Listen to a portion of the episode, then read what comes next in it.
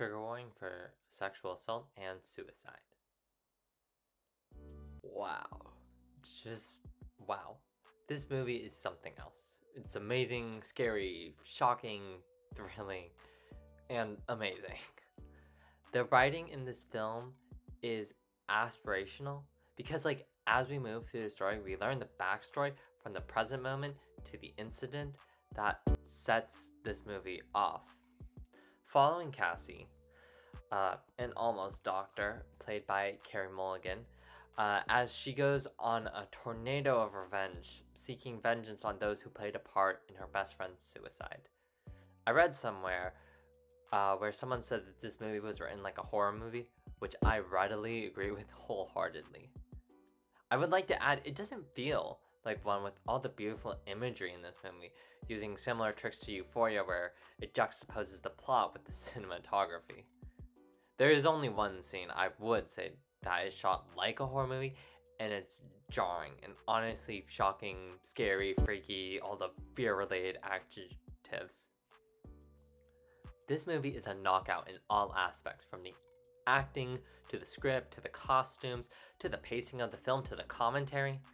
And most of the commentary is on how society views sexual assault, especially from a woman's perspective. About halfway through the film, you learn that Cassie's friend was sexually assaulted by a boy, but after no one believed her. Subsequently, she dropped out of college and then committed suicide.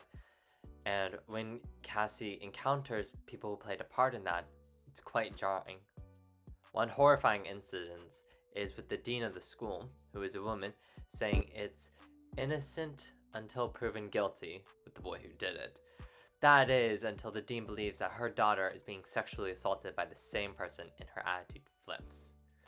Another time uh, is where Cassie encounters a woman who her friend went to after being sexually assaulted, and the woman didn't believe her. She insinuates that Cassie's friend would hook up with a lot of men, so there would be a time where she would regret someone she slept with, which is truly vile. Then her attitude flips again when she believes that she has gotten sexually assaulted herself. And both incidences are incited by Cassie tricking these women into believing they're fake, which makes you think that she kind of might be considered the villain of the story. However, I don't think Cassie is the villain. She is tortured for sure, as at the age of 30 she lives with her parents and still obsesses uh, over her friend's death while everyone has moved on, leaving Cassie with unprocessed feelings which bubble up in all different ways, but mostly playing drunk with guys until they try to have sex with them and she gives them a little talking to about being a good guy. I'd also like to say that the quote good guys of this film are played mostly by men who usually play the good guys in shows and movies, which I thought was a nice touch. But overall, the whole arc from start to finish is a masterpiece.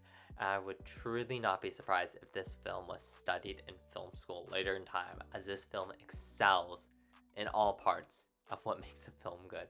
So I would rate this movie infinity out of five stars. Please see it. It is incredible.